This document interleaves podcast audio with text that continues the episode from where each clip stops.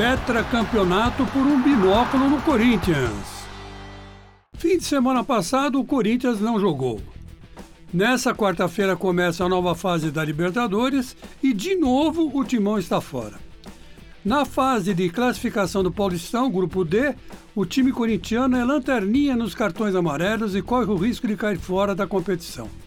Ou seja, a fiel torcida já vai assistir pela TV o torneio sul-americano e periga ficar de controle remoto nas mãos no Campeonato Paulista.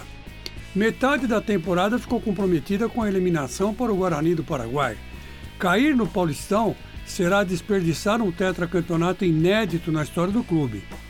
Já não estaria na hora da diretoria repensar a reformulação radical imposta com a vinda do técnico Thiago Nunes? O Corinthians, afinal, vive um conflito entre desempenho e resultado. Ter desempenho, chutar mais a gol, não errar passes, criar jogadas de efeito, não conta como resultado. Logo, o resultado vale pelos dois aspectos. Por exemplo, o ataque corintiano tem 10 gols no Paulista.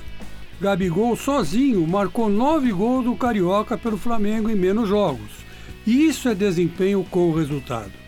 Por isso, o volante Gabriel tem razão ao afirmar que será uma grande tragédia, entre aspas, o Timão ficar de fora da próxima fase do torneio regional. Futuro incerto que deixa a Fiel de coração na mão. E tenho dito.